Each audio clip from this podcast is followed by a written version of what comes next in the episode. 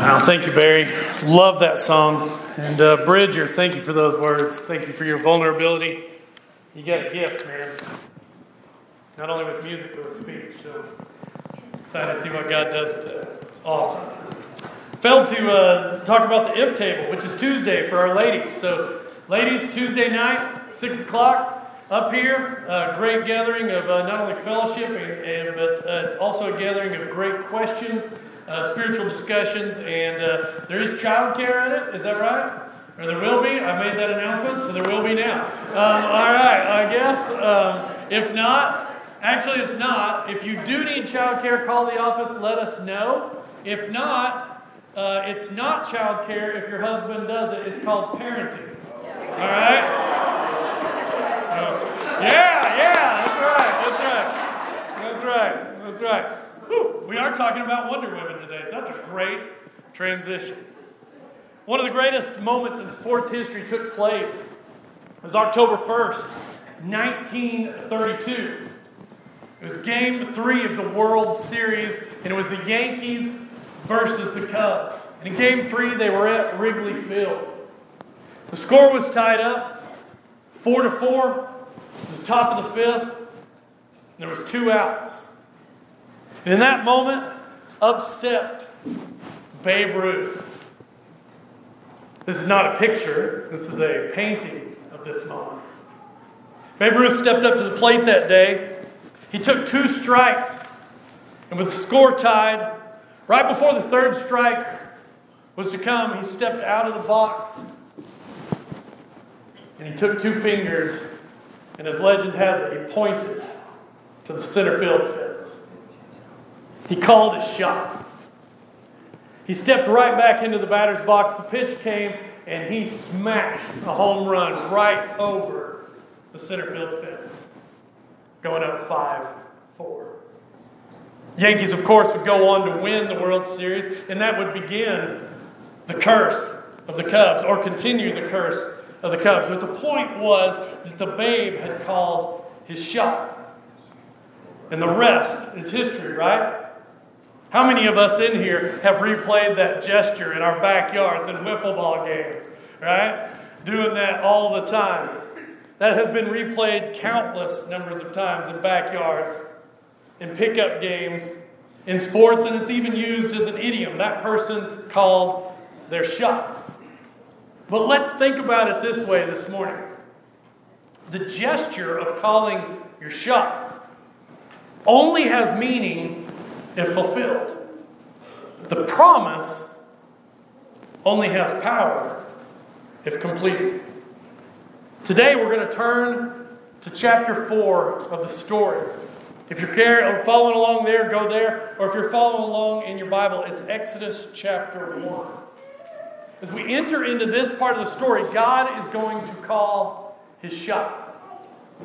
He's going to say this is going to happen. You probably noticed in reading this week how many times God uses the phrase, I will, in Exodus 1 through Exodus 15. I will do this. It's going to happen. But we're introduced to the story like this. At the close of the book of Genesis and at the opening of the book of Exodus, there has been a great amount of change. And the author in Exodus 1 wants to catch us up so Exodus 1 begins like this. And we've got to set the stage today for where we're going. Start verse 6, the writer says Now Joseph and all his brothers and all that generation died, but the Israelites were exceedingly fruitful. It means they had a lot of kids. They multiplied greatly. They increased in numbers and became so numerous that their land was filled with them. Then a new king to whom Joseph meant nothing, came to power in Egypt.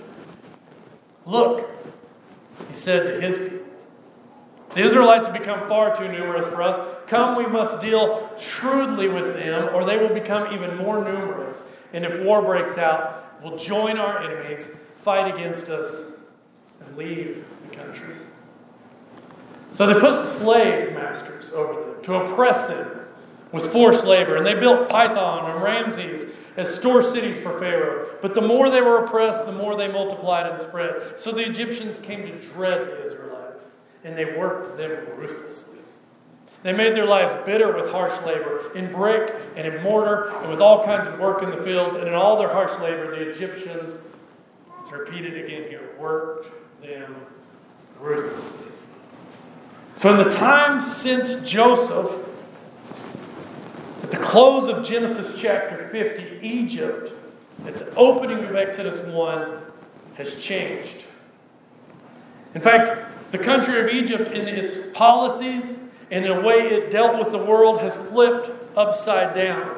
And the author in chapter 1 of Exodus is not just giving a hint, he is bullhorning this out to the reader, saying, Look how much has flipped. Egypt has moved from blesser of the nations to oppressor of people with their forced labor and their class based slavery of the Israelites. Egypt, at the close of Genesis, was once the place where people flocked to be fed. Now, Egypt is the place where a people group is forced to feed. To feed Egypt and Pharaoh's goals, his ambitions, and their wants. Egypt, in the language of Scripture, is now the language of empire. It's anti God, anti shalom. Notice what's in verse 10. You need to hear this because this sets the stage. In verse 10, Pharaoh says, at seeing this influx of outsiders, of people that are not Egyptian, he says, let us deal shrewdly. Now, the word shrewdly doesn't come across in our English like it should, but it is a hyperlink. First used in Genesis 3 dealing with the snake. In Genesis 3, when the tempter comes into the garden, the, the text describes him. It says the snake was more shrewd, more crafty, more conniving, more sly, more tricky. All meanings of that one word, shrewd. So make no mistake, church family, this morning. At the outset of Exodus, it is telling us a story of empire, man's way, versus shalom, God's way. The first few lines of the Bible's second book, instead of getting a story of creation like Genesis opens with, you get a story of decreation. This is against the order of God's will. It is decreation of rule and oppression and subjugation and inequality. Mankind doing things mankind's way, according to their wisdom. It's a showdown. It is a shrewd showdown between a snake and God's will. Now, spoiler alert God's going to win. He's going to win every time. It should not surprise us. But what should always surprise us, or maybe a better word than that, is what should refresh us this morning, is the way that He will win. God is going to bring forth salvation and redemption in a refreshing way. Who needs a little refreshment this morning? We're not serving VBS watered down Kool Aid and cookies this morning, but from Scripture. Who needs some refreshment? I love refreshing things. I stumbled across this video this week about a little boy in kindergarten. This is a refreshing video. This little boy, Kason, walks into this room. What the situation, the context is Kason had to move away from his kindergarten class after attending it all year until February. And then his family had to move away.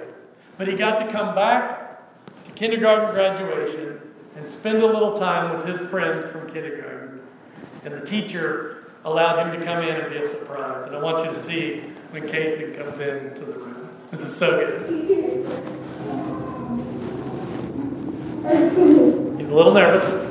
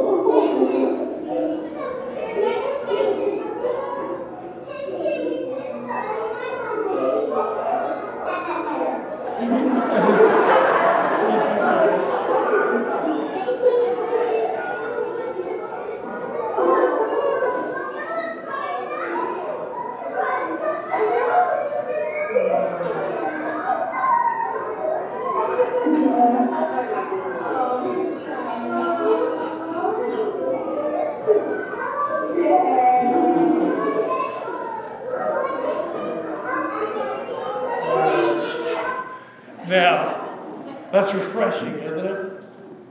The beauty, the simplicity of that. That's what I want you to have in your heart this morning as we get into Exodus chapter 2. The refreshing way that God brings about salvation. I love that that little boy is nervous, but when he gets in and his classmates greet him, there's some tears. I love the little boy in the tiny little uh, bow tie.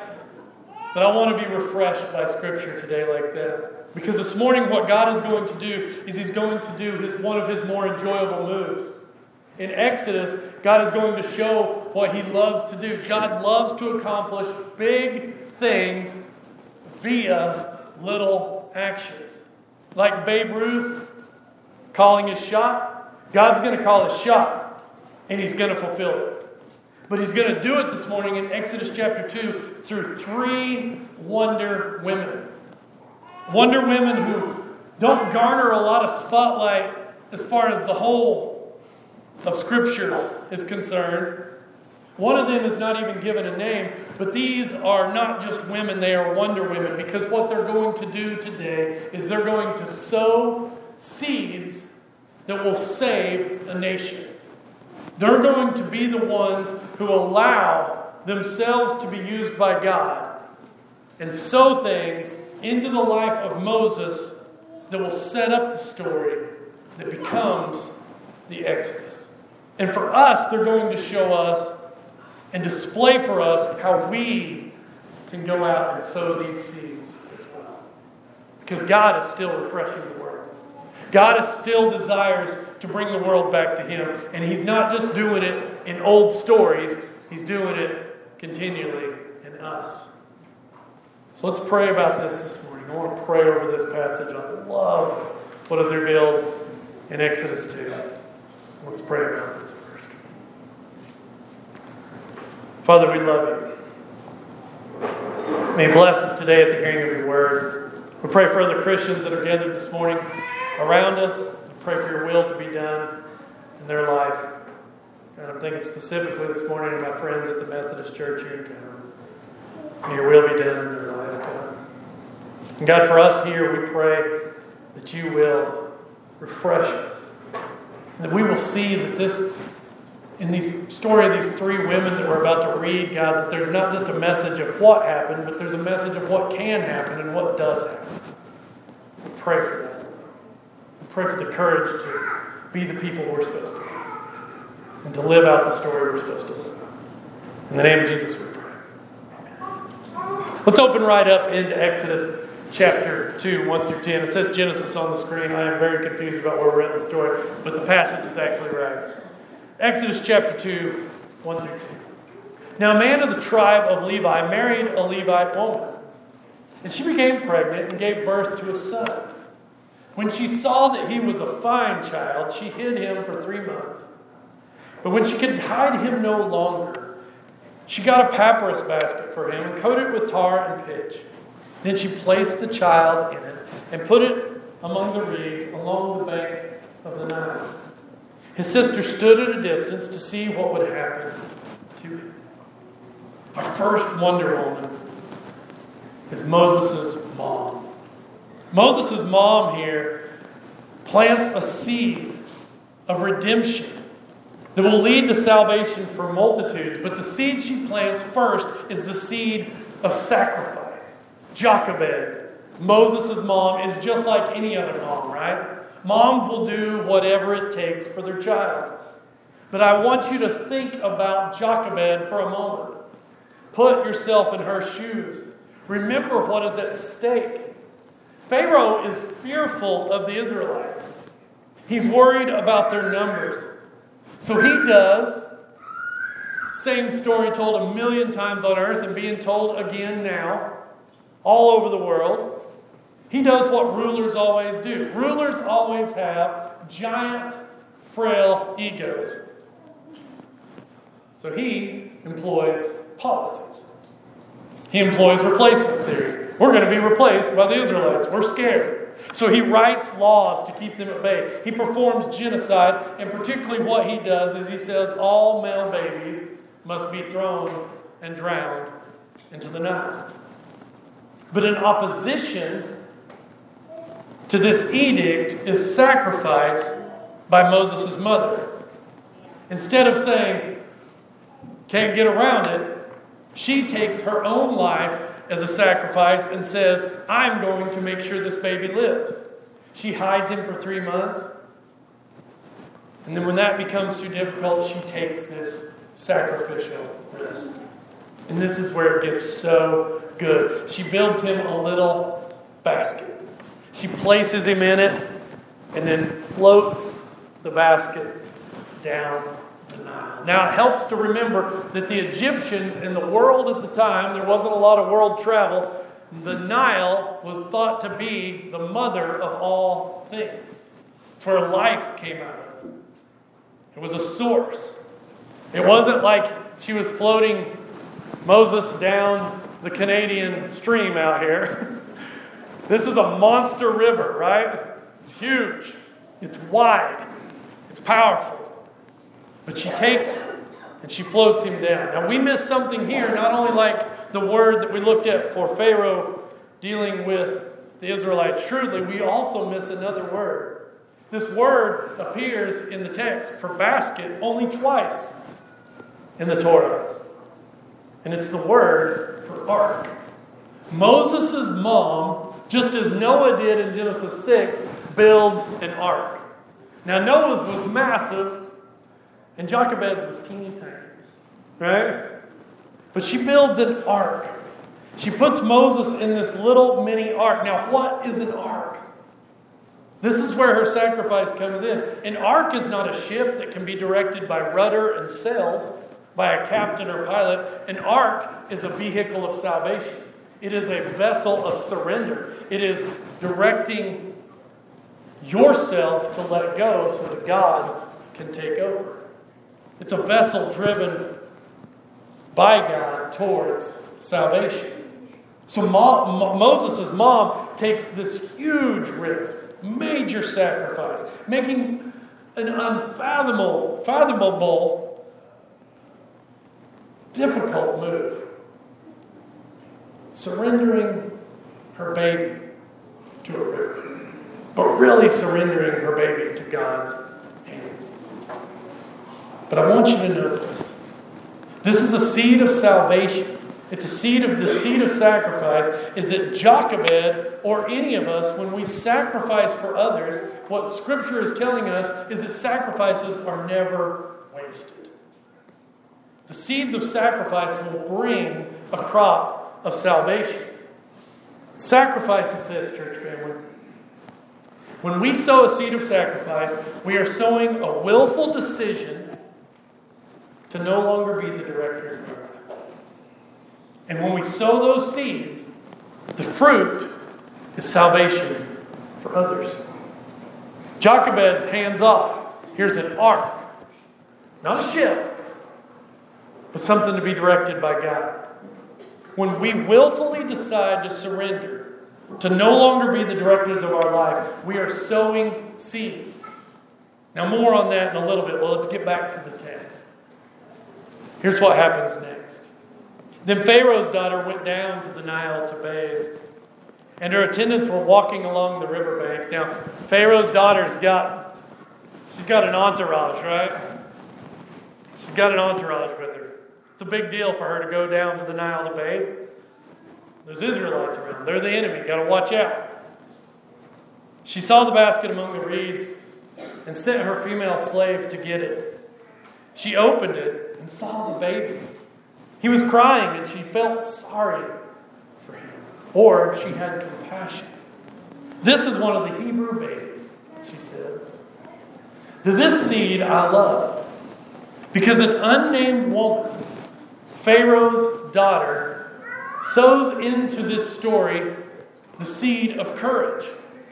See, Pharaoh's daughter carries all the power, all the pomp, and all the influence of her father's throne. She is a walking symbol of Egypt. I mean, Egypt's got some power, right? Go to Egypt today, and the things that were built 3,500 years ago plus are still there. That is this empire. It is a powerful, powerful people. And she carries all that, but here she doesn't use her power to build empire, she uses her power to subvert. Now, here's what your text says it says that she sent a female slave. Again, English translation not real good. What the translation actually is in Hebrew is it says she sent her arm. There's a funny um, kind of old Jewish story that's, that's not true, but it, talks about Pharaoh's daughter's 30 foot arm. that she's like Captain Stretch or something. Who's I don't know what, Captain Stretch. I don't know who that is. But uh, there's some. Isn't there some superhero that can stretch his arm really? What's his name? Stretch Armstrong. Okay, Plastic Man. Okay, I was nowhere near any of those. Okay, that's who. Like that's what they think. But that's not the point here. Arm, as we read at the start of our worship service, is the idea of strength. The Psalms will say over and over that God displays his arm. It's his strength. And what Pharaoh's daughter does here is instead of using her arm to rule with empire, she uses her arm to save. Now, I wanted to show you this picture because this is an etching on the wall in Egypt of a Pharaoh. And you can notice what Pharaoh's got there is he has a bundle of slaves, a bundle of people group, a bundle of people that are not Egyptian. And he's got them by the hair with his left hand. And he has his arm, which is broken, but you can tell because you can still see the top. He's got his right arm raised to destroy, to kill. And so the text here is telling us that this unnamed woman is not using power like her father. But as she's using her arm not to strike, but to receive.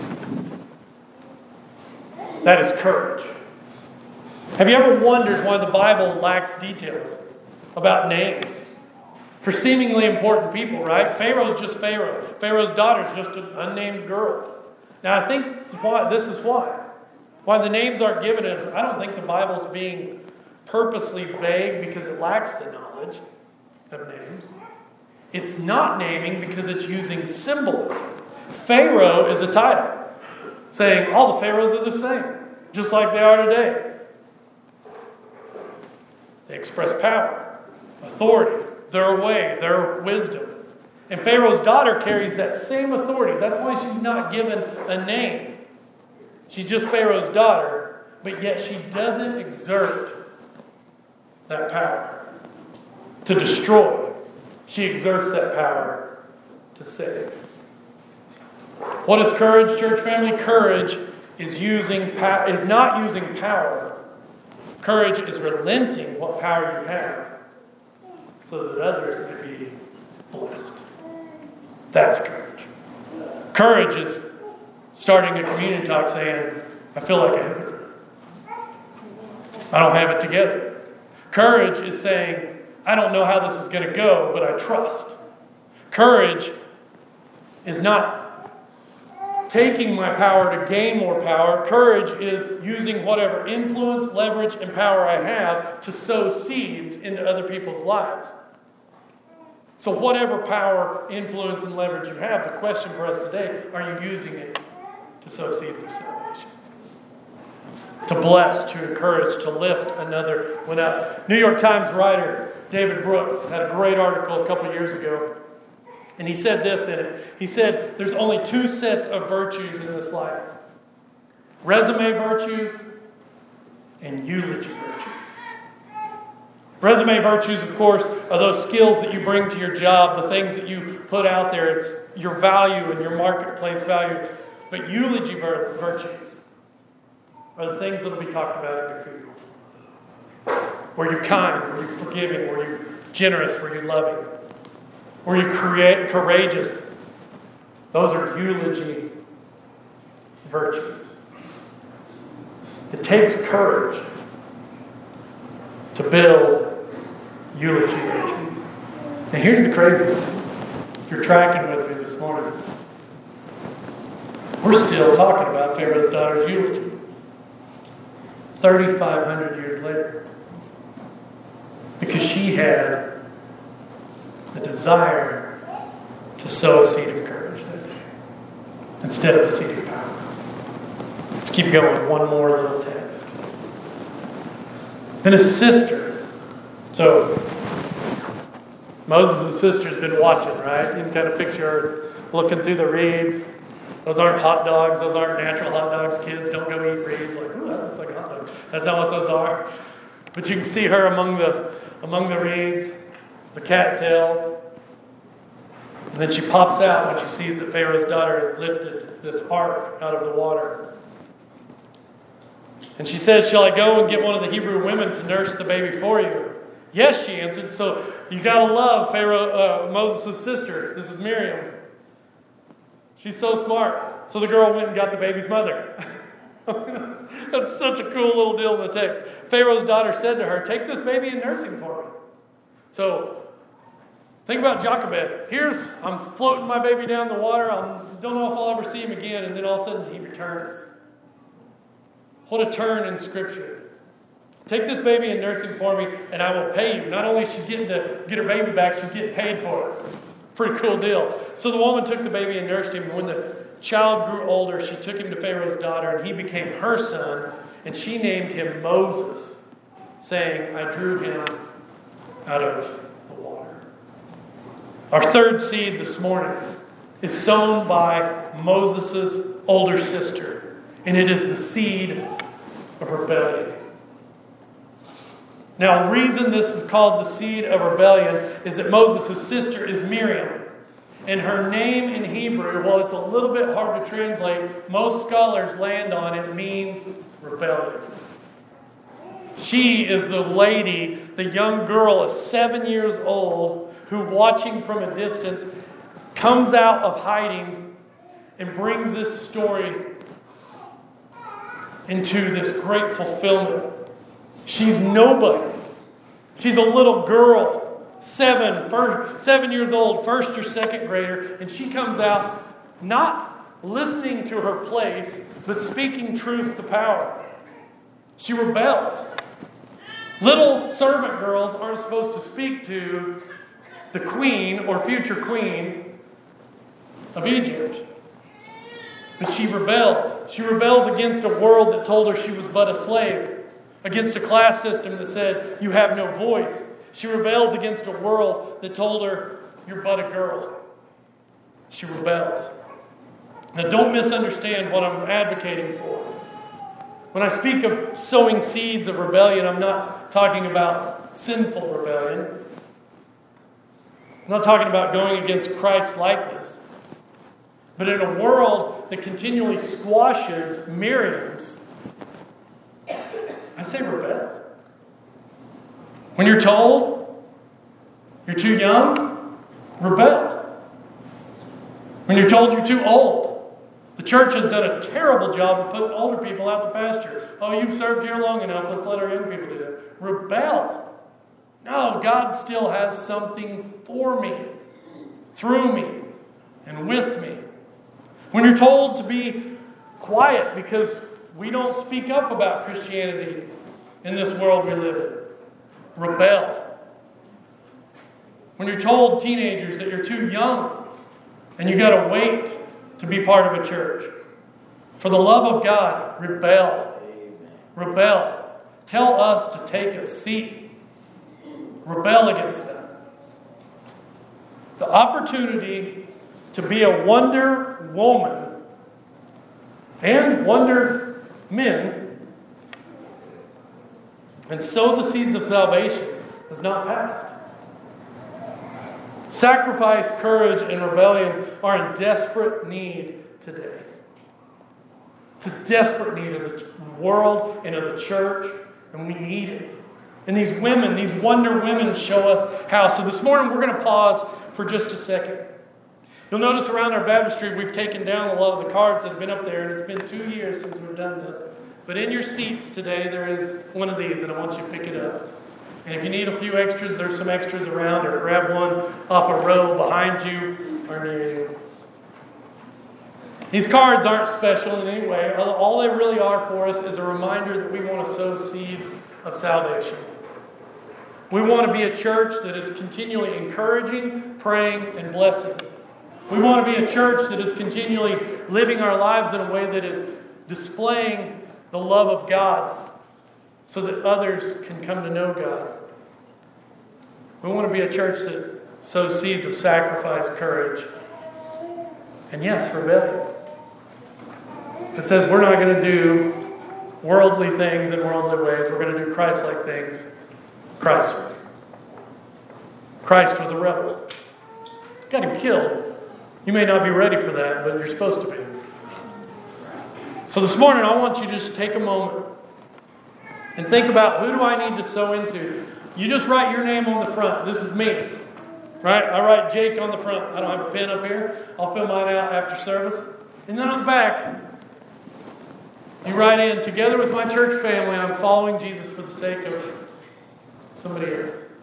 Somebody you want to see come to know Jesus. Somebody you're praying for, a family member, a friend, somebody, a coworker, somebody that you see, some neighbor that's down the street from you, across the street, right next door.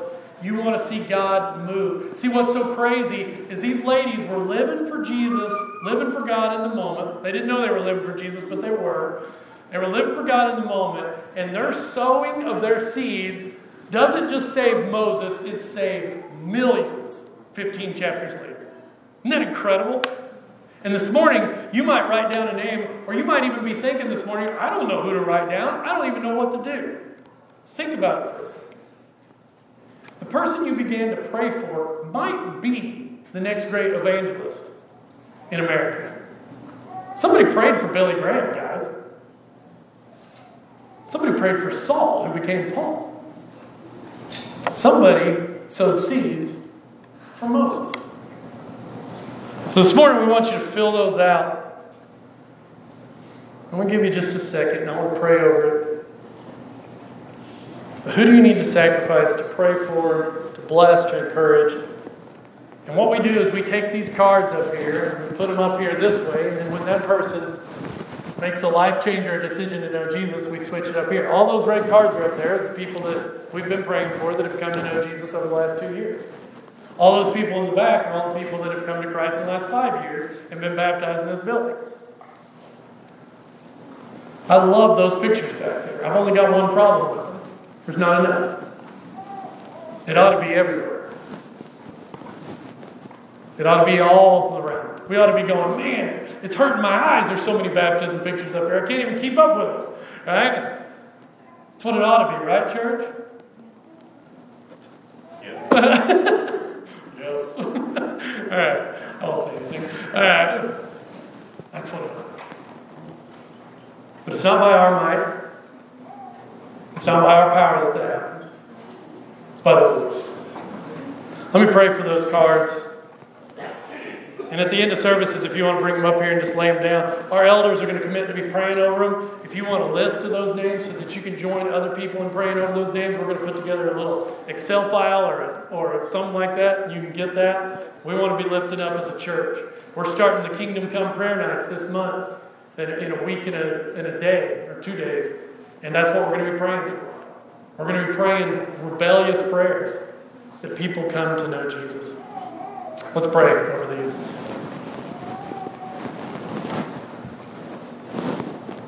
Lord, we love you. Man, we're living in a world where, where God, it's, it's hard to escape the way that the world puts chains on our souls. We, we come and we, and we confess, Lord, we come in here and we play church. Like we're little kids playing house. We go through the motions and we, we forget that, that God, you, you're with us. You're here in this moment. And being with us, you want to send us out. And God, I just want to lift up the names of everybody that everybody's thinking about. Um, people that don't know you yet, people that maybe used to know you and walked away, people that are struggling, people that are wrestling, people that know the truth but yet haven't jumped into it. Whatever it is, Lord, we lay them before you, we surrender that. And we pray for the strength to be people who sow seeds of sacrifice, courage, and to rebel against our own desires that say you don't speak up or you're not supposed to say that or you're not supposed to, I, I, I can't do that. Sometimes we even need to rebel against ourselves. Those little things that we've told ourselves, the lies that we've told ourselves about who we are. We pray for, for us to be people that sow seeds of salvation. And God, I pray for your mercy to let us see some of that fruit. And if we don't, Father, help us just to remain faithful because that's what you really want. Because we trust, God, that, that whatever we do in your name uh, is not wasted. We love you, Lord. In the name of Jesus, we pray. Amen. I want to close with this a little bit more of Miriam's story. Because by Exodus 15, Miriam shows up again. This little girl. She's now an adult, 47, 50 years old, somewhere in there. She's still Moses' older sister. She's got to watch her brothers rise up against Pharaoh. She's got to see these 10 plagues come through, and then she gets to see Passover night, a night when you were supposed to be ready to go, right? Passover wasn't just about all the religious ceremony, it was about salvation, but it was about salvation and let's go. And so at the end of Exodus 15, Salvation has been achieved. The people of Israel have crossed the Red Sea. Egypt is behind them. The power and empire has been defeated, and promised land is in front of them. They were told that night not to pack much. In fact, don't even put yeast in your bread because it's going to be quick. Take that cloak and tuck it into your belt because you're going to run as you get out of there. But here's what I love it's in Exodus 15 20, where Miriam shows back up, and I want you to see what she's packed. Exodus 15 20 and 21, scripture says, Then Miriam, the prophet, Aaron's sister, took a tambourine, a timbrel, in her hand.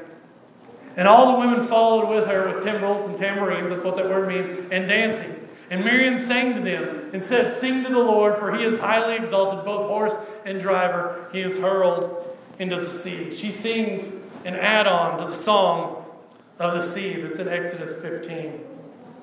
But here's what I love about it because Miriam knew to go quickly, Miriam knew to hustle.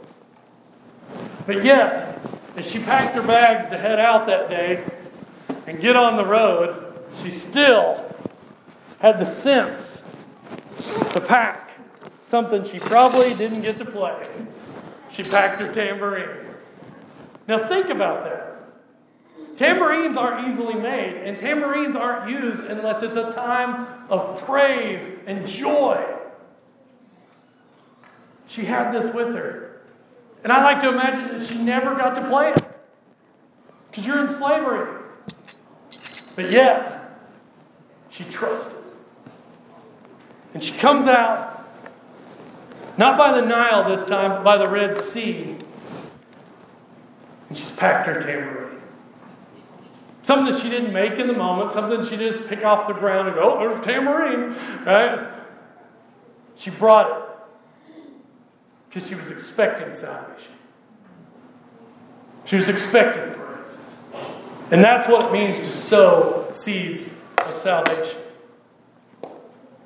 Miriam starts her story by water, where she helps lead her brother to salvation.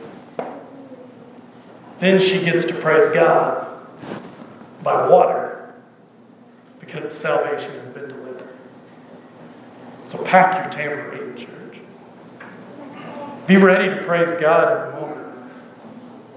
And we invite you to that kind of salvation. You ever notice in Scripture as we close what Moses' name meant there in verse 10, chapter 2? It means drawn from water. The same guy that was drawn from water would be used by God to draw millions through water to be saved.